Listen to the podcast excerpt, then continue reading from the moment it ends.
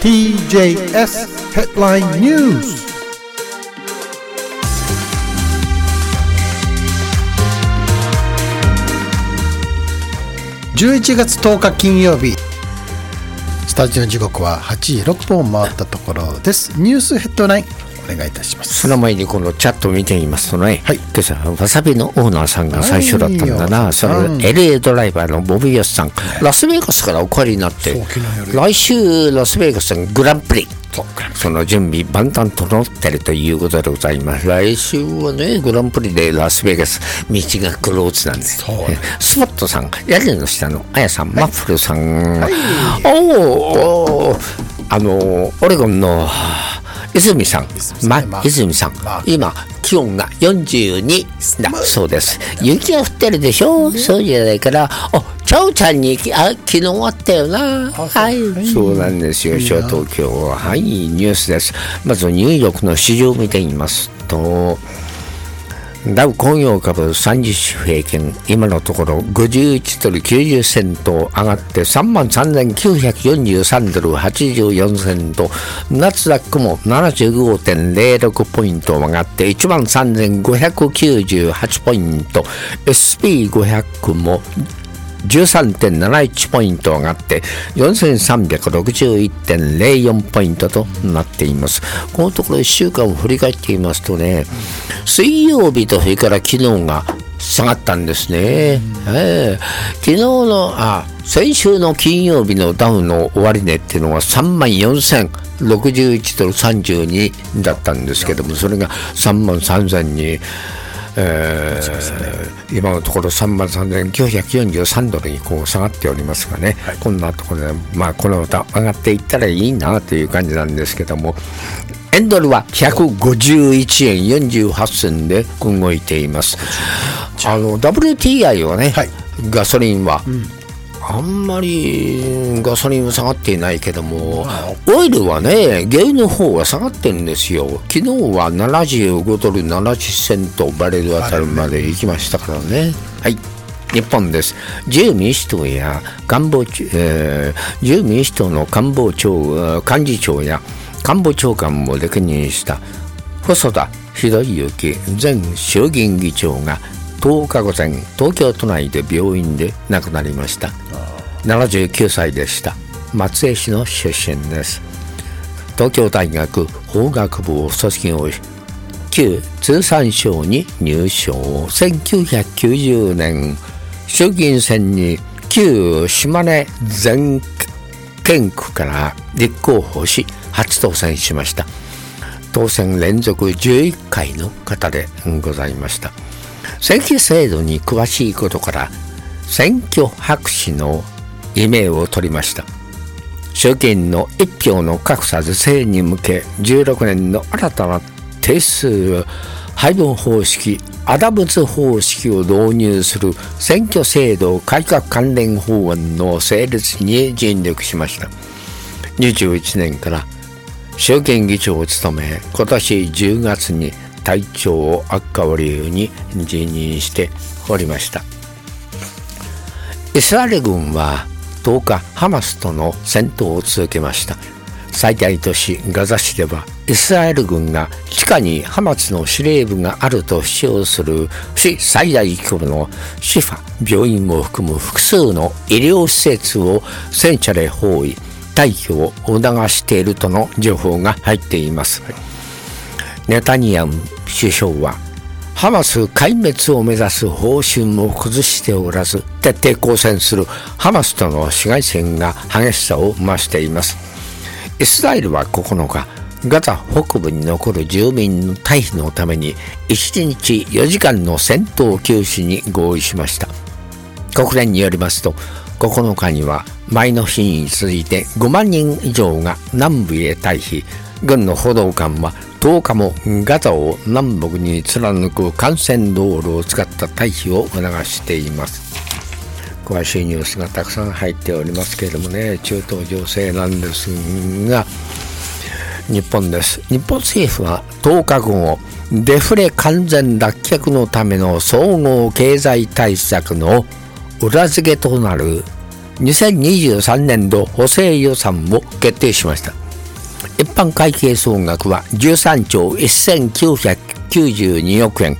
国民生活を圧迫する物価高への対応とともに、企業の賃上げや国内投資の促進、補助金給付の基金の上積みなど政策を総動員。コロナから回復途上にある経済を支える方針です。歳出のうち経済対策費は13兆1272億円。歳入は予算額の7割近い8兆8750億円を新規国債を発行、借金ですね、賄うことにしています。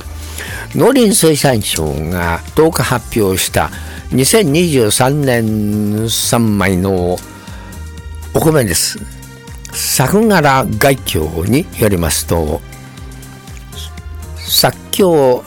柄概況指数は全国平均で101となり、平年のみとなりました。9月末以降の気温、日照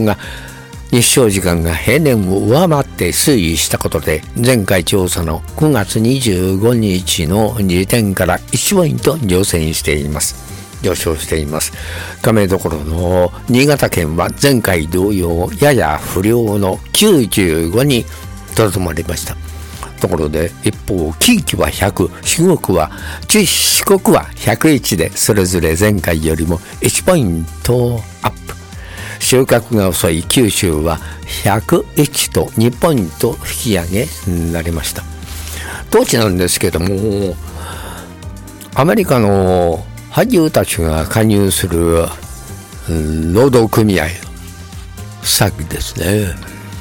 昨日、制作会社に待遇改善を求める4ヶ月に及んだストライキを終了しました。新たな契約について8日、双方が暫定合意。組合の交渉委員会も全会一致で承認しました。5月に始まった脚本家組合のストライキを含め、約6ヶ月間、63年ぶりとなる同時ストで映画やドラマの制作現場が停滞していましたが、本格再開となります。バイデン大統領と中国の習近平国家主席がサンフランシスコで15日に会談する見通しだと外電が伝えています。これ AFP 通信なんですが、実現した場合、昨年11月のインドネシア・バリ島以来となります。アメリカ、中国両政府はサンフランシスコで開かれる APEC、アジア太平洋経済協力会議首脳会議に合わせて首脳会談を開くことで原則合意しています。しかし中国側はこれまで習国家主席がアメリカを訪問するということを発表していません。双方で詰めの協議を行っているものと見られています。まだ時間がもうないでしょ。もうないですね。はい、以上です。あとたくさん経済ニュース後へ回します。はい。ニュースをお伝えしました。時間はですね、8時14分を回ったところです。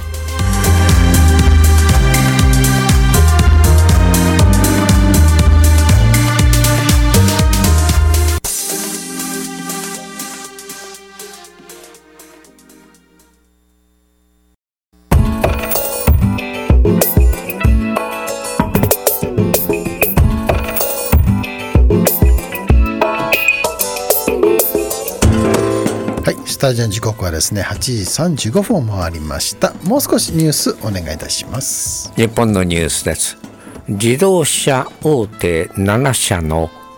2023年9月中間決算が9日で揃いました。本業の儲けを示す営業利益は、日産自動車とスバルを除く5社が過去最高を記録しました。半導体不足の解消を受けて生産や販売が持ち直したほか、春以降に加速した円安も追い風になった形です。純利益も中国からの生産撤退費用を特別損失として計上した三菱自動車以外の6社が増加。このうちトヨタ、ホンダ、マツダの3社が過去最高となりました。まあすごいですね。日産も4倍以上の純利益を上げていてね、内田社長が確か記者会見しておりますよね、はい。ソニーグループが9日発表した2023年の9月中間決算は売上高が前の期に比べて 19.3% 増加、5兆7922億円となりました。本業の儲けを示す営業利益は 29.7% 減少、5160億円でした。中間決算として売上高は過去最高を更新しておるんですが、7年ぶりに営業減益となりました。ゲームや音楽などのエンターテインメント事業は好調を推移、主力の家庭用ゲーム機プレイステーションの販売は上半期で820万円と前の期に比べて 44% 増加。しかし生命保険など金融分野の低迷が重しとなりました。ということでね、ソニーも生命保険とかねやっておりますので、そちらの方が足を引っ張った感じなんですね。これも経済ニュース日本です。楽天グループ9日発表した2023年1月から9月期の連結決算は純損益が2084億円の赤字となりました。7月から9月期の赤字は5年連続です。契約者数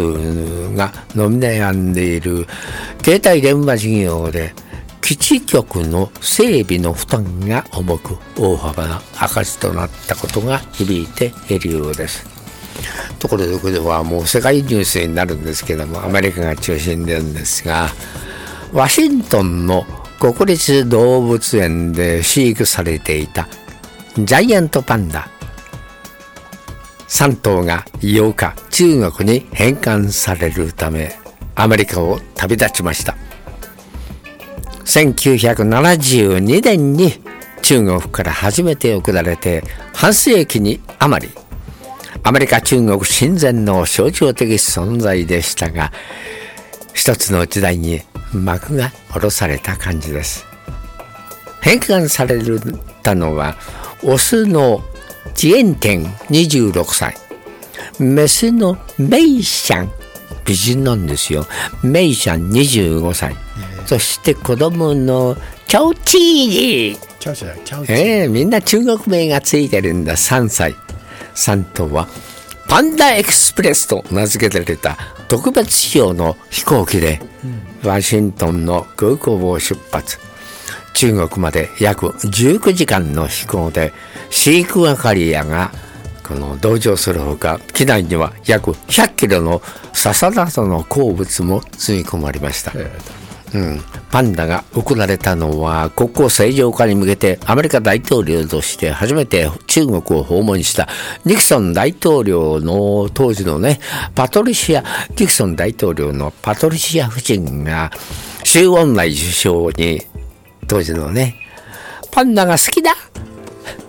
と話したことがきっかけで始まりました。以来パンダは動物園の人気者となり、先に開かれたお別れのイベントにも大勢が足を運びました。アメリカでのパンダ外交は終わりを迎えつつあります。この当地カリフォルニアのサンディエゴ、それからテネシーのメンフィスにいるパンダはすでに返還されてますよね。最後に残るのが南部のジョージア州アトランタの動物園のパンダ、こちらはね来年には中国に返還される予定なんですね。残念だな、これ中国以外ではアメリカ産のパンダってできないのかなねえ。親子に出産してもらった。アメリカはだって出産したらその場所っていうのがね、属地主義でございますからね、アメリカ国籍になるんじゃないかな。パンダかわいいな、はい、ほんとかわいいですよね。はい、皆さんそうお思いでしょう。はい、今年のこれ毎年ほら都市戦略研究所っていうのが日本なんですよ。民間のシンクタンクが世界各都市の魅力や課題を明らかにするために2008年から発表しているのに、この世界で素晴らしい都市ではどっかというのをね、世界の主要な48都市を対象に総合力を評価して番付を行っておるんですけど、番付になっちゃった順位をつけておるんですけど、今年1位はロンドン、2位がニューヨーク、3位が東京、4位がパリ、5位にシンガポール。トップ差は去年と同じでした。東京は8年連続の3位なんですけどもね。総合力のランキング世界のね、都市の東京、ジャパンの東京が3位に入っている。これ見ますとね、ずっと他にね、大阪37位。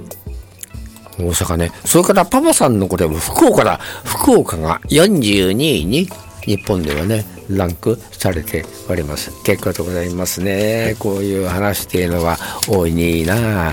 はい、もう時間ですね。ないでしょう。はい、ありませんよね。まあいずれにしても、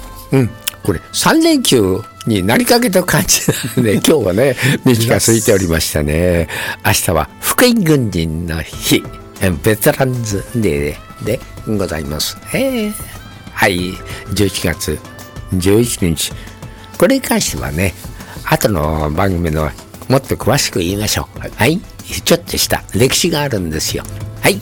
以上です。わかりました。時刻はですね、8時43分を回ったところです。